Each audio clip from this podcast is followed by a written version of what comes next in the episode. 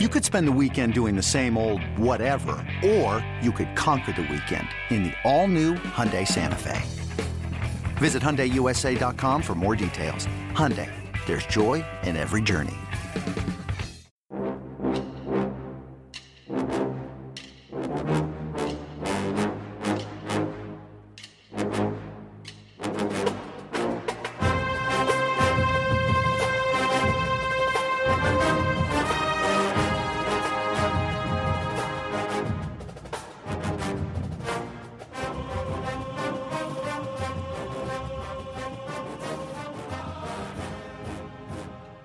Ohio State fans, hello and welcome to the first episode of the Bucknuts Happy Hour. If you're confused a little bit where Dave or Dan or Bill or any of the guys are, or why this is airing, if you're watching live and in the middle of the afternoon on Thursday, we're trying something new. I wanted to do a little bit of a different podcast. I've been thinking about this for a while, kind of spent the off season pondering how we wanted to do it. And I wanted to do something a bit more lengthy where we could chat a little bit more about what happens each week in Buckeye football and, and probably carry this on if it works well into Buckeye basketball. And I, I thought that there needed to be something different about it. So we're doing it a little bit different. As you can see here, we're calling it Bucknuts Happy Hour. Normally, we'll do this towards the end of the week. We'll try and do it towards the end of the workday. So if people want to kick back and grab a beverage, or, or when they listen to it towards the end of the week, they can grab a beverage and enjoy it. My thought is one of my favorite things to do have a beer with some buddies, talk about sports. Why not do that with you guys? I know everyone loves to talk Buckeyes who, who tunes into all of our great BM5 shows. So, uh, yeah, if you if you're if you're done with work for the day, it may be a little bit early this week. We've we've we've just timed it a little bit differently. But um, if, if you can and you want to grab a beverage, feel free. I've got a uh, Bell's Two Hearted here that I will sip on, and our Paramount Plus, which is part of our uh, CBS network of uh, of streaming services, which will be a part of the new Big Ten package. So I'm doing a little marketing there, but this is the first episode, and we're going to kind of see how it goes. I have some ideas for how I want to do things for future episodes as we get into the season here. We'll probably try and have some guests on, people who cover the opposing team. I've already got someone lined up, hopefully for uh, Notre Dame next week, and, and, and that should be fun. But really, what I want this to be is I'll come with some ideas on things I want to talk about, kind of recapping each week, maybe the game before a little bit, dive into to next week's opponent. But I want you guys to, to comment and, uh, you know, you can kind of drive the conversation, just like we're all sitting around at a happy hour talking about the Buckeyes. So this podcast is going to be a little bit different. Um, if you're tuning in live, I'd love you to be a part of it and kind of drive the conversation. But uh, today, like I said, we're going to start with with kind of recapping what's happened this off season. I know a lot of people have uh, have paid a lot of attention. Ohio State fans, the Bucknuts community is great at keeping up with what's going on. So some of it may be stuff you already know. I'm going to give kind of my thoughts on on the offense and and players that I think maybe we haven't talked about quite enough. Um, we'll move to the defense and, and what I'm surprised about, about what we've heard about the defense. And we'll look ahead to uh, to this upcoming season. season. Dave Biddle did a, uh, a piece that's on our site this week that ranked Ohio State's 2022 opponents. We'll kind of go through that. I'll give some of my thoughts. You guys can give your thoughts as well. And, and just kind of go from there. Um, this one may be a little bit shorter just because we don't have a guest. There were a couple people I reached out to that were just unable to do it this week um, you know, some some guys who know a thing or two about what's going on over at, at the Woody. But we'll get we'll get guys on. I don't want to spoil that because we'll try and have people on throughout the throughout the year. So that's kind of my idea. Uh, I posted on the front row on, on Bucknuts today. If you have ideas for this show, feel free to post them on there. Like I said, I want this to be not just about me, not just about Bucknuts, and, and we may have Steve or Dave host it at times but I want you guys to kind of help drive this and, and, let's make it fun. Let's make this a little bit different and let's kind of enjoy it as we go through the season and, and see where it goes. And, and it may change, things may change, but, uh, you know, we're, we're going to enjoy it. So cheers and, and let's get it going. So as I said, it's been a, a crazy offseason for the Buckeyes. Obviously, everyone knows where Ohio State ended last year. If you've paid attention to the team, obviously there's been a lot of changes. If you've paid attention to this Ohio State beat, there's been a lot of changes. People moving sites, uh, you know, new sites popping up. There's there's been some drama, as as those that have paid attention know. I would like to point out that Bucknuts continues to be consistent. I was the last new hire at Bucknuts, uh, the last full time hire at least. Mark Porter's done a great job contributing with us, and, and there have been some other part time people that have helped out from from time to time. But we've been super consistent. We're really proud of what we do. We hope you guys are too. And you know, that's nothing against the new sites and, and the sites that have, have changed. Things happen, and, and we understand that. But uh, yeah, like I said, a busy, busy off season for for everyone involved. Uh, on the Ohio State front, you've you've obviously are aware of what happened with the coaching staff. Only Larry Johnson back on the defensive side. I think everyone agrees that that was for the best, no doubt about it. And as we've gotten to know and talk to Jim Knowles, who's def- new defensive coordinator, Tim Walton, uh, Perry Eliano, I think Ryan Day's made some home run hires. I really do. I really like what Jim Knowles has brought. He's just so different than really any other football coach, and I've talked to a lot of them at different levels. It's he's just he's just different. He's an Ivy League grad. He was a guy who was working on Wall Street. If, if you've read his stories and decided, you know, he missed football and, and wanted to get back into it when he was young and, you know, cut his pay significantly to, to get into coaching and has worked his way to the top of the, the defensive coaching. It was even a head coach for a little bit. So Ryan Day found his head coach the defense. Tim Walton, former Buckeye cornerback, played at Ohio State in the early 90s, had some success as an NFL coach. I know everyone knows the the quote from uh, from uh, Jalen Ramsey, who obviously just won the Super Bowl with with my LA Rams, about how that's the, you know the best coach he's been around. I think that's a pretty ringing endorsement for a guy coming in to Ohio State to kind of help rebuild this secondary that hasn't been great the last few years. And and then you add in Perry Eliano, who worked magic at Cincinnati, working alongside Luke Fickell last year. That defense had two All Americans in the secondary. They got to the college football playoff, the first group of five team to do so. So Ryan Day's so far on paper hit it out of the park. And, and we'll get to more on the defense, but I don't think we've talked enough about Justin Frye. And I'm going to start there when we're talking offense.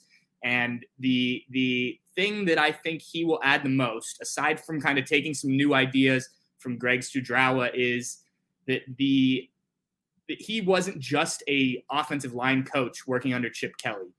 He was, uh, you know, an offensive coordinator. He's a run game coordinator at Ohio State. So he's going to add more than just your typical offensive line coach. And you're going to see, I think, just some more creative things for the way Ohio State does things in the run game. I think that this is really going to help the Buckeyes. You look last year, we all know it, those short yardage situations where the the the running backs, TreVeyon Henderson, um, really the offensive line didn't get pushed, but the the running backs really struggled to kind of get things going in those short yardage situations. You saw big plays from time to time, but I think you know, having another year of experience, having a different looking offensive line, and we'll talk about uh, one offensive lineman who I think is going to be really important to that in a minute. But I really like the hire of Justin Frye, and I don't think he's gotten enough talk this offseason. And and you know, include me in that. I write about the Buckeyes, and and I've only written about him once or twice. So I think that that's going to be something that, that by the end of the season, people are like, you know, maybe that hire was just as important as the hire on the defensive side of the ball the, the three coaches that came in. Um, we'll see. Uh, that's just my opinion. I like talking to Justin Frye. I think he's he's a really smart guy as well. But but I think he adds a lot to to kind of the creativity that they may have in the run game, in addition to just the uh, offensive line and, and kind of how they're going to block and and you know just the, the fundamentals of offensive line football. Now we know this offense is great, right? We saw it last year. We expect them to pick up right where they left off. I think that there's no reason to think that CJ Stroud and the rest of this group is going to to regress, right? They did lose Chris Olave, they did lose Garrett Wilson, they did lose Jeremy Ruckert, but they are loaded at wide receiver. They have a tight end room with four guys who I think are very talented, and Cade Stover is a guy that I'm going to touch on in a minute. I think the one thing that, that you have to see is you have to see growth from this group. CJ Stroud can't be stagnant and just be the same player he was last year. Defenses know about him. They've got film. They're going to be ready for him week one, Notre Dame, for, for instance. Jackson Smith-Njigba, same thing. He doesn't have two guys outside of him that are going to demand the attention that Garrett Wilson and Jack or and uh, Chris Olave did last year. So it's on them to it was on them, I should say, to to raise the level of their game. Same with TreVeyon Henderson, really same with everybody, but those guys in particular. And that's where the offense will rise, take its next step. And I've been really pleased with what we've seen.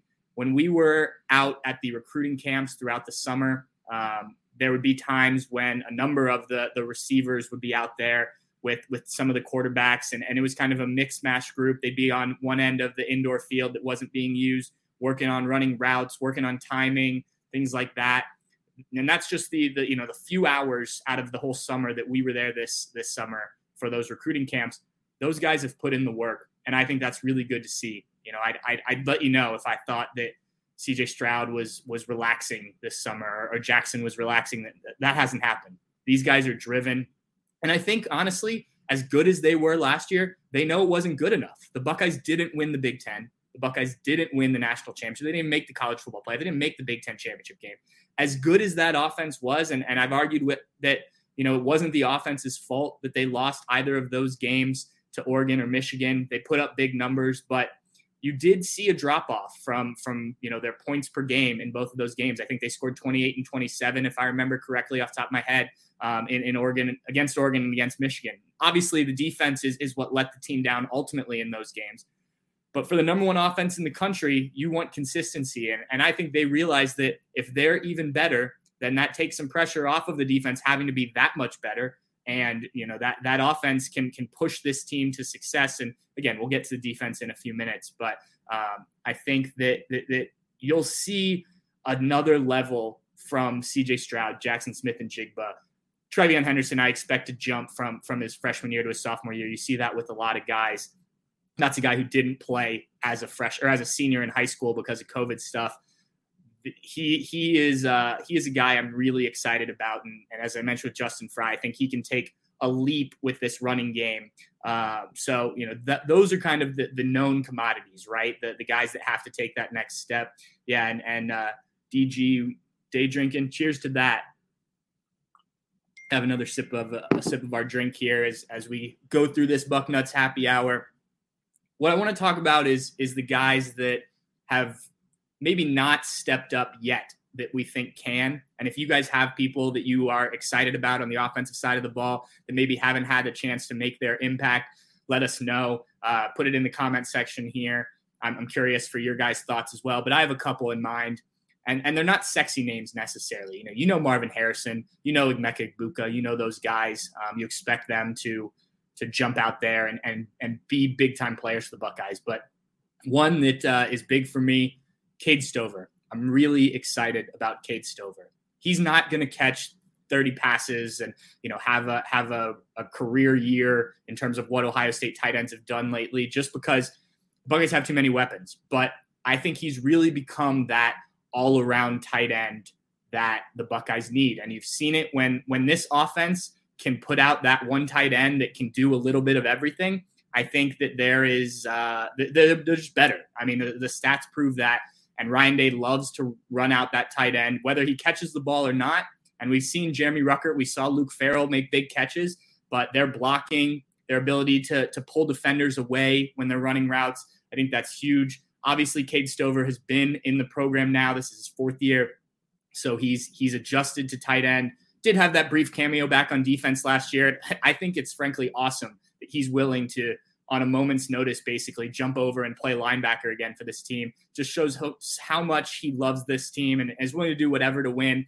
And he's worked hard. I talked to him a couple times over the summer, and you know he said that this was not only his best summer at Ohio State, but the best summer he's had as a team. He's seen as a team at Ohio State. So he's a guy that I'm excited about that could take a leap.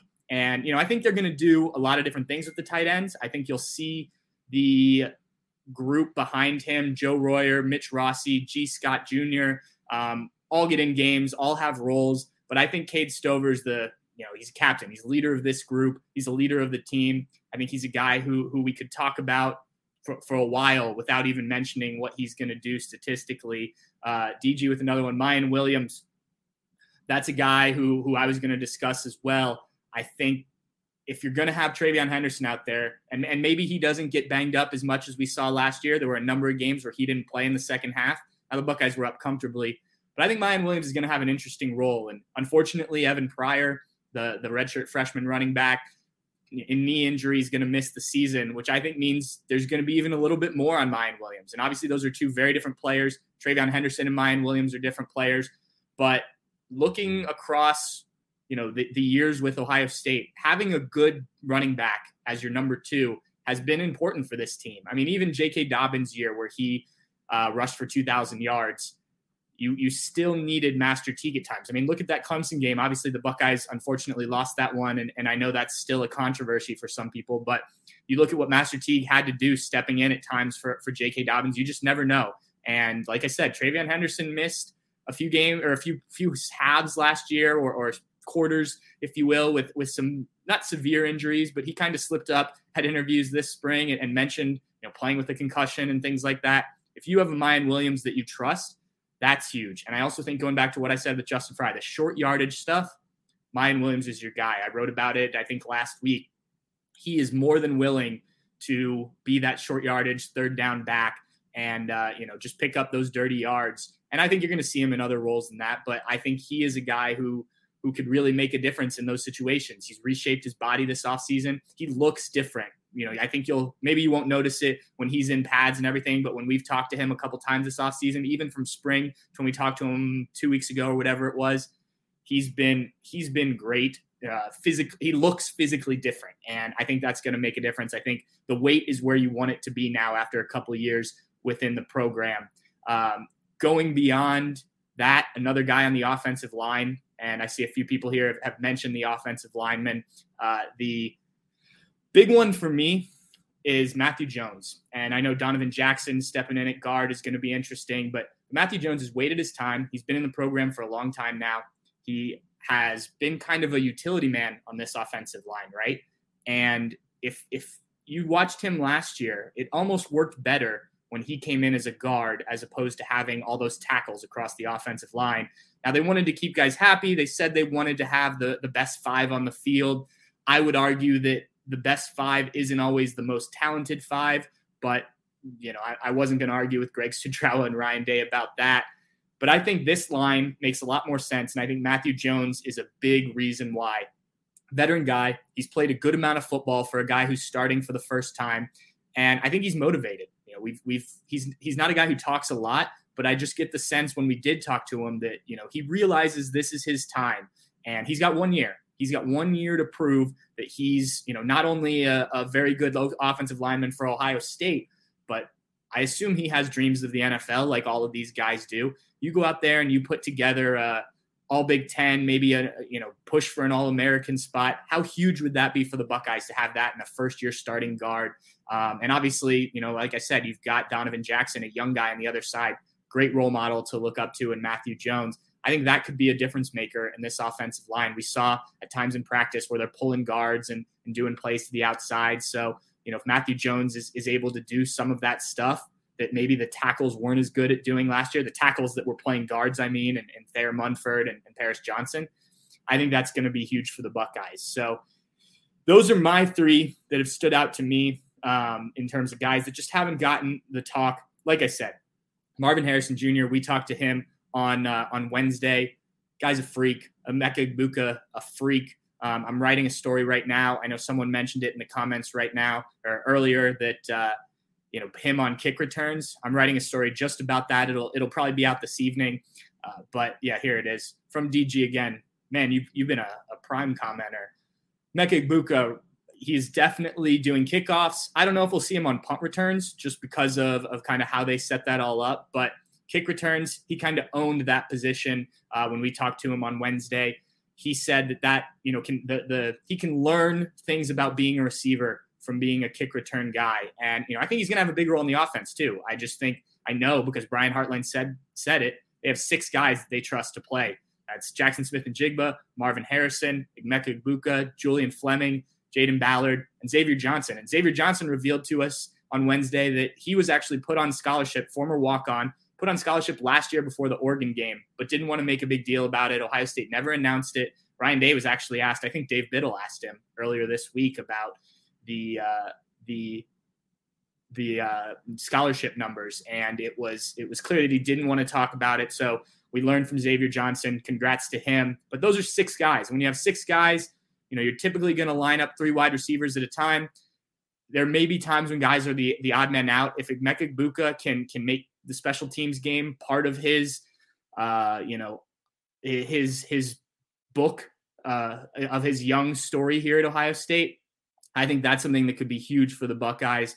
And uh, you know, you don't need him always to be an elite wide receiver at this point, though I think he will be. I think he's going to be a big part of the offense as well.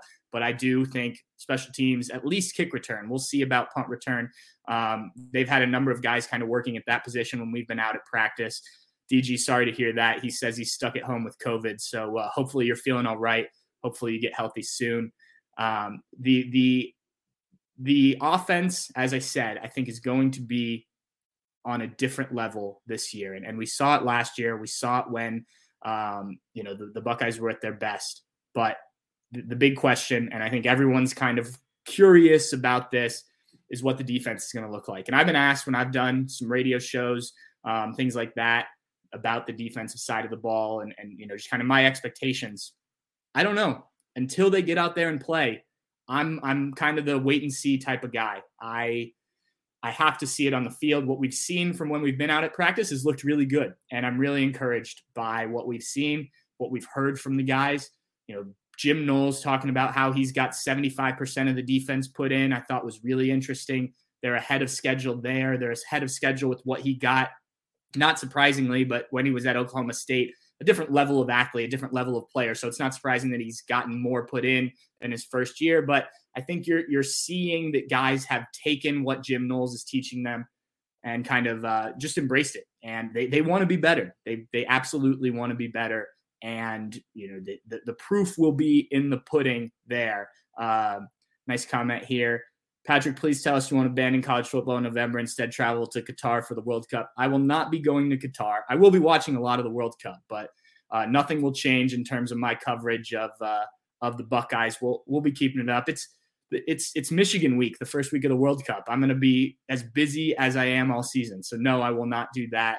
Um, no, we'll we'll be good. Don't worry about that yeah, we're asked here. DG says two linebacker look safety heavy. Correct. That's exactly what it's going to be. And I was just going to touch on that because it's going to be different. It's it's not a completely revolutionary style of defense that Jim Knowles wants to run, but it is different than what we've seen from the Buckeyes in the past. here's what we know.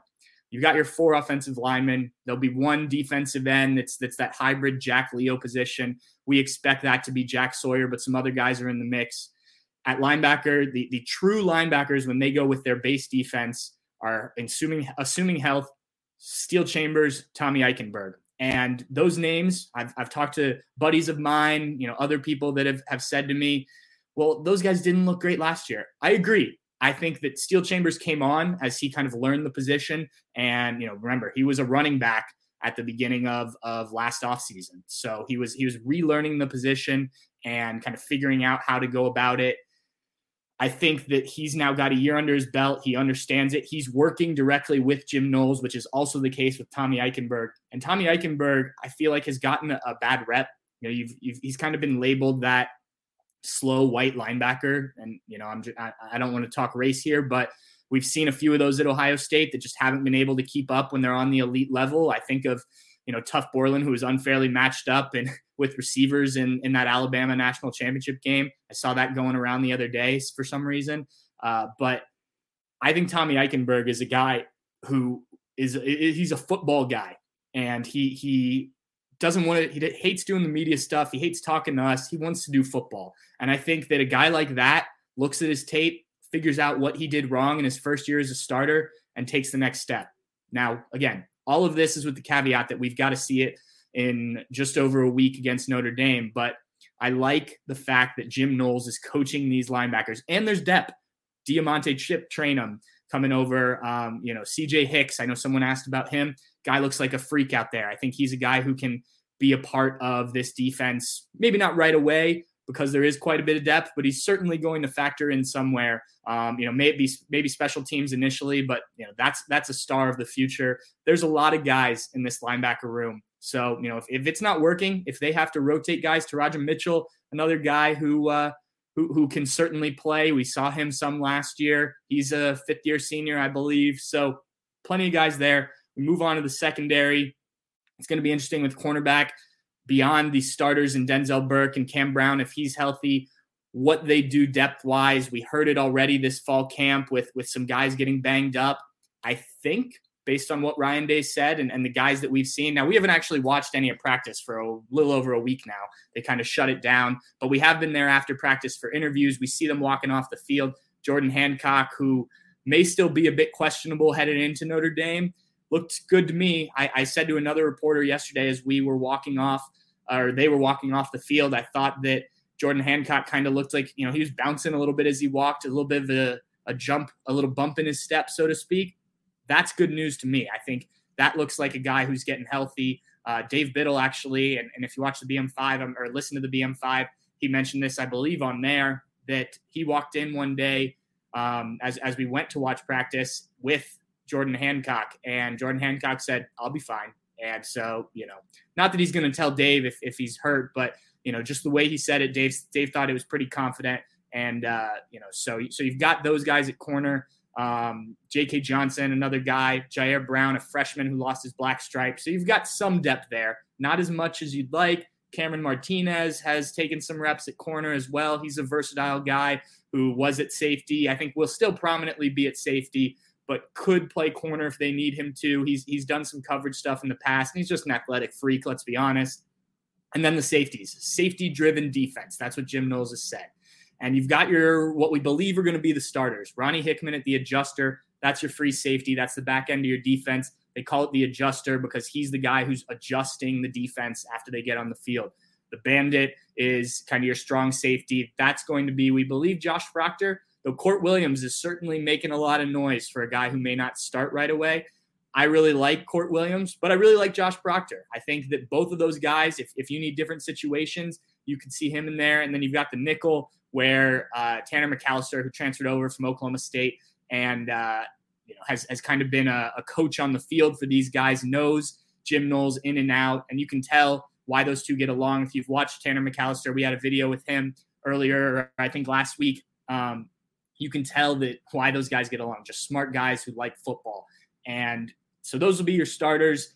Lathan Ransom, I wrote about him coming back from the broken leg, has really impressed in fall camp. He'll be a guy in the mix at that nickel spot. Cameron Martinez as well. So, you know, that, that's kind of the defense as we see it now. Now, things are going to change some when Ohio State plays some of those, uh, you know, power I traditional sets this year, and you're going to see it. You got Wisconsin, you got Iowa on the schedule. There, those those are going to be times when you can't just line up with three safeties out there necessarily, three traditional kind of safeties, a nickel, and you know hope for the best you're certainly going to have to you know have some some guys can make tackles and that's where Kourt Williams could come into play they could play with a third linebacker Jim Knowles is talking about what Kourt Williams can uh, can can do in terms of uh, being that versatile guy I think Lathan Ransom is another guy who can be there um, it's it's going to be it's going to be interesting when they get into games like that and kind of how uh, how Jim Knowles adjusts. Because the Big 12, if you if you've watched Big 12 football, it's a lot of spread offenses, and that's what this defense is uh,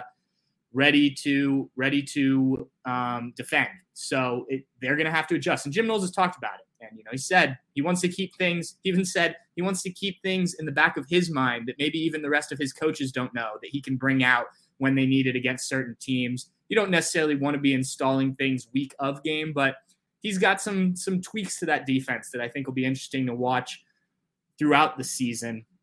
DG again, will Sonny Styles see the field? I don't know, uh, to be honest. I think that he is a kid with a lot of talent. He's super athletic. When we got to watch all of practice the the day that Big Ten Network was out there, excuse me, I, I was almost forgetting it was happy hour. Um, when when we got to watch that practice, Sonny Styles worked with the third team defense. He was uh, playing that that adjuster safety. There's been a lot of talk about could he end up playing linebacker for the Buckeyes. When I watched him play in high school, he was just so much more athletic than everybody else out there that it was hard to really get um, a read on where he's best fit.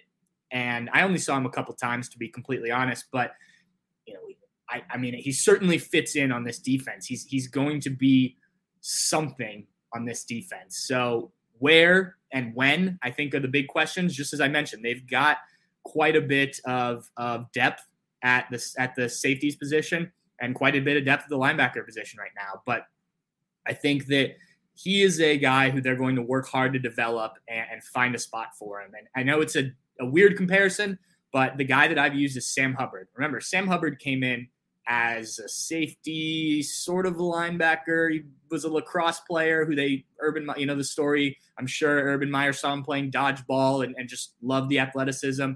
Sonny Styles is different. Sonny Styles is a football player, no doubt about it. Did play basketball. I think won a state championship last year, but he he's just a guy that athletically, I think he could probably put anywhere on the field.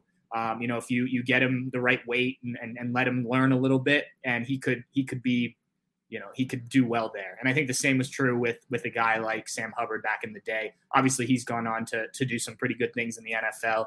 Uh, shout out to the Bengals there. So I, I, I we'll, we'll, see on Sam or we'll see on uh, uh, Sonny Styles. But I think right now, you know, they've got a lot of veterans back, and that's another thing I wanted to touch on with this defense. Last year, if you think about the Minnesota game last year and how many guys they played that were first time starters, guys, some playing their first time on D. I mean, Denzel Burke, as good as he ended up being, the fact that he started that game as a true freshman as the number one corner I remember sitting there in the press box at at Notre or at uh, Minnesota Stadium and and being like, well, this could be interesting. Well, you know, you've got a true freshman now out there at corner.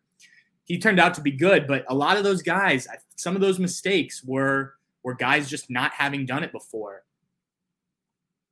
And now Ryan Day has has said it quite a bit that uh, that they they are an experienced defense. Guys have made these mistakes and they they understand how to play big time college football defense. And I, you know, I know maybe that doesn't sound as good um, to some people, but I think it's a really, really important thing. Um, you know, I think you look at what the top defenses in the country do, the Georgias, the Alabamas, uh, those type of things.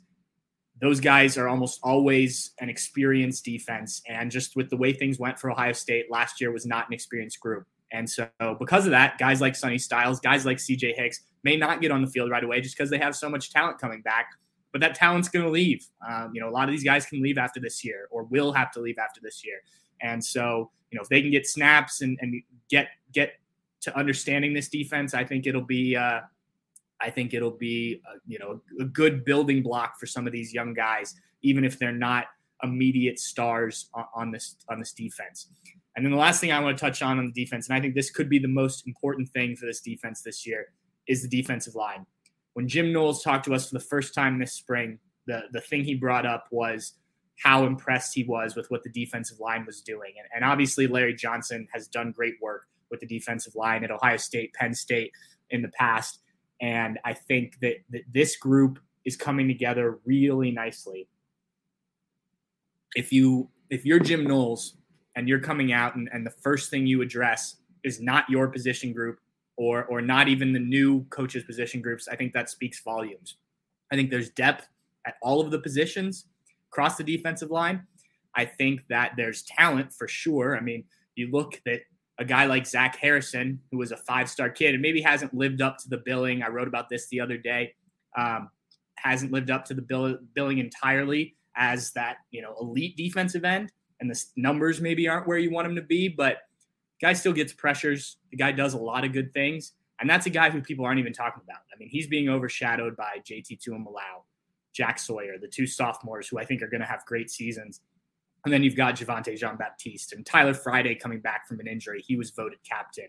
Um, in the middle, Taron Vincent, Jerron Cage. The, there's a number of guys in there. Tyleik Williams that that had a good freshman year. Uh, you know, uh, there's just a number of guys. I'd have to look at the list here.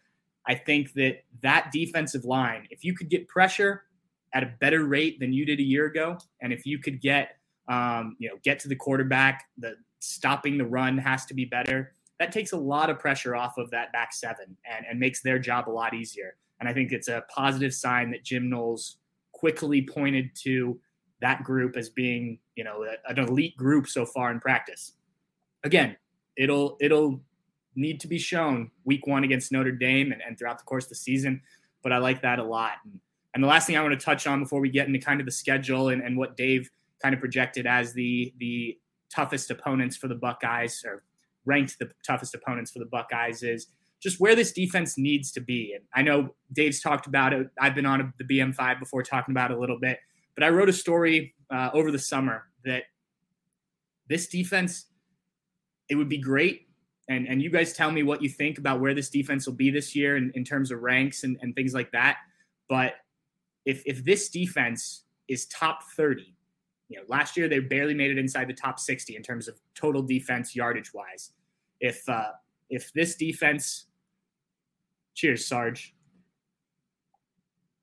If this defense um, can be top 30, I think that that with what the offense is expected to do, I think you're in a good spot. I think you can be the Big Ten champion pretty easily, frankly. I think you can get to the college football playoff. And I think, you know, if this defense ranks top 30 at the end of the year, that means that they could have been struggling a little bit early on, you know, figuring it out as, as the season goes. It doesn't have to be top 30 week one against Notre Dame. Maybe it will be. Uh, you know, that would be great. I think everyone would be excited to see this defense go out and really make a statement against Notre Dame. But, you know, this defense is going to get better throughout the course of the season. And I think if you rank roughly around the top 30 and you get into the college football playoff and you have this offense, we'll see what other teams do. We'll see what Georgia looks like. We'll see what Alabama looks like. We'll see what all these teams look like. But my money's on the Buckeyes if, if this defense is top 30. Now, if you can take it another step further if you can go top 20, top 15, if Jim Knowles can really work some magic and and these guys are are so bought in and, and the talent really comes out and, and everything clicks, you know, I mean, you're, you're talking about a, a team that has the elite level offense that LSU had a few years ago with Joe Burrow and those guys. And now you're talking about defense. And, and they were about a top 30 defense. And now you're you're talking about a defense that is top 15. Woo. I think the Buckeyes are, I mean, I don't know how, I don't know what you do because if you can't slow them down, and teams, even the teams that, that beat the Buckeyes, struggle to do that at times, and then the Buckeyes are getting stops on a regular basis and not just enough stops, then you know this this team certainly is a a national championship level team in my mind, and I think they are anyway. Um, I, I, certainly think they are. DG, uh, you asked what what beer I'm drinking. This is uh, Bell's Two Hearted. It was what was in the fridge today. I'm a big Bell's fan, so uh, shout out to them maybe maybe if this show goes well enough, uh, people will you know we'll, we'll, get some sponsorships for uh, some of these beers that, that we drink. Um, and if you're having a beer, I know it's a little early, like I said to start, but uh, let us know. We'll usually do this a little later in the day, so uh, yeah, it won't always be uh, you know 3:30 Eastern time when we record. So we touched on defense, um, hit on a couple questions here that, that people have asked. Time for the Wisconsin game. I'm going to guess yeah, that could be a big noon game, I guess. I would guess that's certainly an afternoon game. I don't think they're going to have three out of their first four games as primetime night games. Also, you know, I, I don't, I mean, Wisconsin will be, you know, Wisconsin at that point will probably still be a, a top 25 team, but I don't see it being like a, the marquee game of the week. If Ohio State and Wisconsin played early or later in the year, certainly could be. I think that there are, uh, probably five off the top of my head Notre Dame, Wisconsin, Michigan State, Iowa, Penn State, Michigan six. So you could have half your schedule potentially be against ranked teams. I know Penn State's not ranked right now. Um, I don't think Iowa is, but I think you could uh, you could potentially by the time you play those teams play play those. So I think there'll be a number of times. Obviously, the big noon kickoff changes things in terms of when the games are and stuff like that. But uh, yeah, I would guess Wisconsin is either noon or 3:30. Just just you know a hunch on my part. I don't I don't know anything for sure. Um, JK in the box or on the field? Which JK? Who are we talking about there? Uh, you talk about Jim Knowles. Jim Knowles, I believe, is a field coach. Uh, from what from what uh, he said in the past, if I remember that correctly. So I think he'll be down on the field. I think he he likes the feel of that. I could be wrong. I think that that's what he told us earlier this offseason. Um, it was a it was a press conference that or it was a interview session where I was with someone else. So that was told to me secondhand. Um, I want to dive into one of Dave's stories that he posted this week on uh, Ohio State's 2022 opponents. Um, if you haven't looked at this, I'll break it down real quick. So Dave went from from the easiest to the toughest. He had Arkansas State, Toledo, Rutgers, at Northwestern, Indiana, at Maryland, Iowa, at Michigan State, Wisconsin, at Penn State, home game against Notre Dame, home game against Michigan as his order. Feel free to jump on and, and kind of look at that as we talk here. But we, we were discussing this as Dave was working on it. I think it's going to be interesting at the bottom end, you know, kind of the, the easier end of the schedule, so to speak. These two non conference games that, that aren't the Notre Dame game are going to be interesting. Now, the Buckeyes should should win. Let's let's not make any mistake about it. But Toledo's one of the teams that's favored in the MAC. This isn't just a, a team that's going to come into the shoe and roll over. I don't think they've got some talent on that team. Uh, I think Steve said to Dave when we were discussing it, you know, he may put Toledo ahead of Rutgers or Northwestern. I don't know about Northwestern. I think Northwestern could be interesting this year, but Toledo's a team that, you know, it could be a game where you just feel a little uncomfortable in the first half and and you know they're, they're doing some things. Arkansas State, I'm going to be honest, I haven't looked a ton into what Arkansas State uh, has. What I do know they have, interestingly enough, is is Brian Snead, the running back that went to Ohio State, had some issues off the field, and uh, you know ended up transferring uh, I think he was up at, at a community college in Iowa and, and now is at Arkansas State. That's a guy who, A, very talented. He was a guy that the Buckeyes liked a lot in terms of what he could do on the field. And B, I imagine, given that he is no longer on this roster and, and could have been a factor, I think that uh, I think that that's a game where he's going to be pretty motivated. I would imagine so. Now, you know, the, obviously he doesn't have the the offensive line around him or or anything like that that he would have at Ohio State, but you know, he was a highly recruited kid. Um, you know, it, will just be interesting to see how the Buckeyes control uh, that game and, and and that type of player coming back to the horseshoe. But I think Dave's more or less got it right. Generally, these these non-conference, non-power five teams usually are the easier games of the year. Um, you know, Rutgers, some years you could you might as well label them as as one of those. I do like what Greg Schiano's done uh, at at Rutgers, second time there. Um, I was always a big Greg Schiano fan. I liked what he did at Ohio State. I think he's a really bright football coach. Um, so it'll be interesting to see kind of where they fit at Northwestern. Look, every couple years, almost exactly, Northwestern has a season where whether it's they're better than expected, or other teams in the Big Ten West just don't live up to their expectations. Uh, Northwestern's in the Big Ten championship game. It just seems to happen every couple of years. And as you probably know, Northwestern did not make the Big Ten championship game two or last year, did two years ago. So you know, just based on that alone, that's not even any real analysis here. That's just looking at history, and and obviously that has nothing to do with what's going to happen this year. But it wouldn't surprise me if Northwestern is is a decent team. That's a game at Northwestern. You always talk about the grass there and the length. Uh, curious to see what time of day that is. It would not surprise me if that's a game that is a primetime game there. Obviously, for Northwestern, they can uh, they can they can sell that one out with the Buckeyes coming to town. You expect the Buckeyes to be you know top two in the country still at that point, assuming they they get over the hump of of Notre Dame early in the year. Um, Dave had Indiana at number eight. Indiana at home.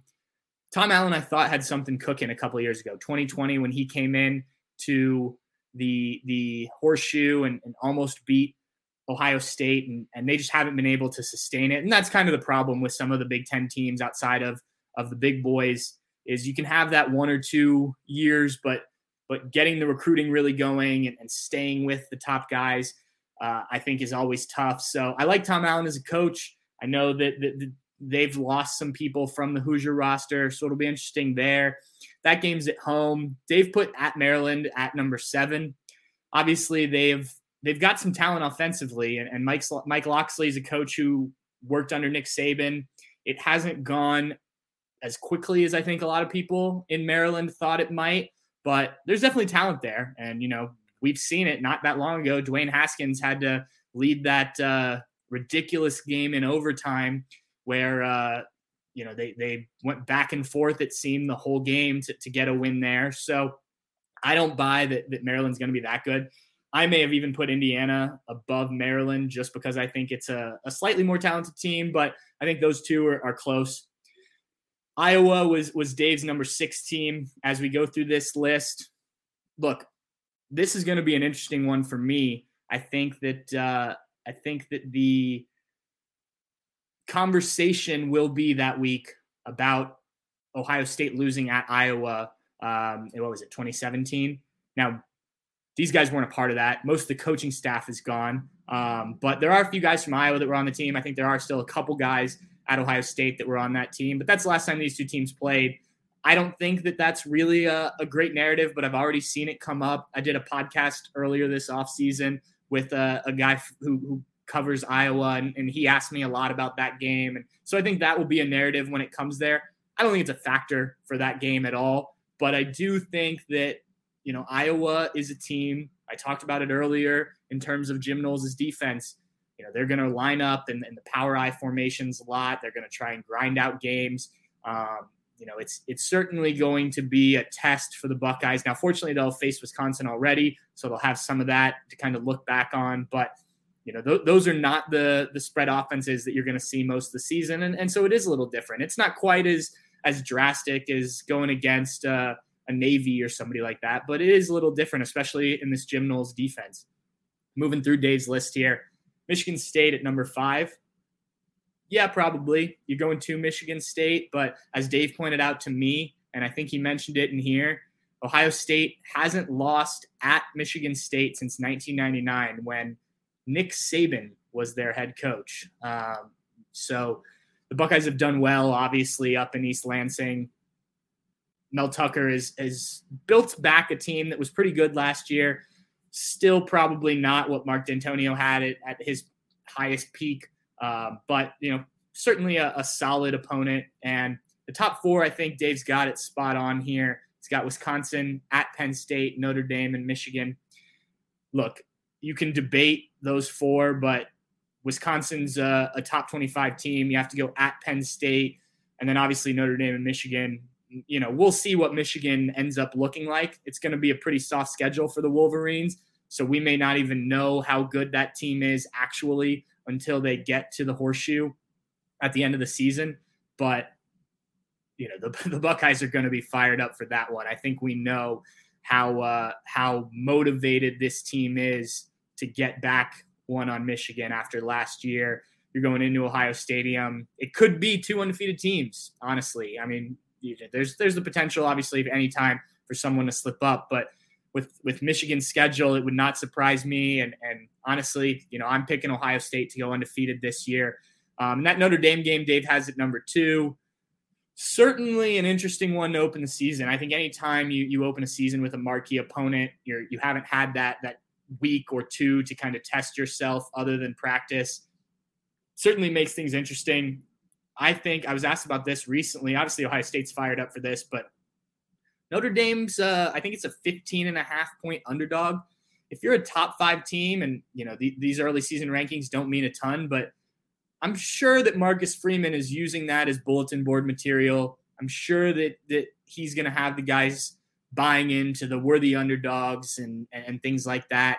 Um, I still think that Ohio State is is too talented for Notre Dame, and, and the, the atmosphere at the shoe will be overwhelming and and whatnot. But um, you know, I, I do think it'll be interesting to see kind of how he how Marcus Freeman. Obviously, they they've got James Laurinaitis on that staff too. I think that those guys are going to want to make a statement um, and and you know come into Ohio Stadium and at least hang with the Buckeyes, right? I mean that that's going to be big for Notre Dame from the Ohio State perspective. You've got to start this season on the right foot, and, and obviously 2014, Ohio State lost week two to Virginia Tech and, and still won the national championship. But this team is too good to start this season 0 and 1. They, they just are. Um, if the defense is, is any better, like I talked about earlier, it's it's it's got to be week one. You got to go out and do it. You're a primetime game. Everyone's going to be watching that game. It's two ridiculously big brands in, in Ohio State and Notre Dame. Go out and make your mark. And and you know, we're not going to talk about recruiting a ton on this show because it's not a ton of what I do. Though Bill, Bill Kurelic would like me to do more of it, uh, but this is going to be a huge game for recruiting. You've seen, if you pay attention to the recruiting rankings, where Notre Dame is. They, they've had a really good offseason for this 2023 class. Ohio State's lost a couple guys, whether you know from from flipping or guys that went elsewhere. There's going to be a lot of guys on campus for that game. A lot of guys in that stadium. You want to put on a show, and especially defensively. And I talked about it earlier. I think this defense is going to get better and better each week. And you know the the recruits out there are going to see what this defense is all about, and I think that will certainly help defensive recruiting. But if if you are Ohio State and you can go out with all those eyes on you, both in the stadium and outside, but mostly those guys on campus, those recruits on campus. And, it, you know, if you're a Bucknuts VIP member, uh, jump on our front row page. Dave or uh, Bill Kurelic has a list of, of all the visitors that are expected for that Notre Dame game. You put on a show that night, both offensively and defensively. You, you do something like uh, DG's score here of 48 24 with a late score I think th- that that resonates not only for people this year and what you're going to be in 2022, but with the recruits out there that are watching and, and you know considering Ohio State. Obviously, there's there's more to it than just one game, but but the guys you're going to have on campus, I think that game is is just colossal. And, and to have it week one and to have it here in Columbus, um, you know, I don't know how many of you guys are going to be able to get to that game. I've talked to several of my buddies that have been like, "Hey, can you get me tickets?" No, I can't get you tickets, but uh, I know that that game is is just going to be off the chain. I'm I'm so excited for it. I'm sure you guys are too. It's uh it, it's going to be a fun one, and and the Buckeyes need to show up. It needs to be, you know, the best performance they can give out of the gates, and I think they know that. They've made it very clear at that point, uh, or throughout the offseason that that they know what kind of game that is and uh, what uh, what's on the line there. So well, we've done it. We've uh, we've gone through. We're we're just over 50 minutes here, so almost a full happy hour. And uh, cheers again to to those people out there. If you're watching or listening later, look. As I said at the beginning, I want this. Yeah, Shane, you make a good point. LeBron James' son will also uh, it reportedly be on an official visit to to Ohio State for for that game. So it sounds like he's going to be attending the game with his dad if if that works out. But still, not a bad uh, not a bad kid to uh, have in attendance and and maybe la- land uh, you know a name like that if he ends up if he ends up going to college. But we'll talk basketball down the road. It's almost football season. Look, as I said before, this is new. This is the first time we're doing this. My plan is to do this each week, Thursday or Friday. Some Fridays are going to be tough because of, of travel and things like that as, as we get in the schedule. So We'll kind of play it by ear. I'd like to have a reporter who covers the other team on to talk about the opponent, and you guys can ask some questions. I'll ask some questions. Um, we'll go through what what happens each week as we go as well. But I want this to be like a happy hour you'd have with your buddies. I want you know more comments as as we go. Well, obviously later in the day, I think we'll we'll be able to get more. But if you're watching live, the, the comment section, I want that to to blow up. Um, and and we'll just chat Buckeyes each week. I'll give my thoughts. We can argue some if you guys want. I uh, I'm looking forward to it.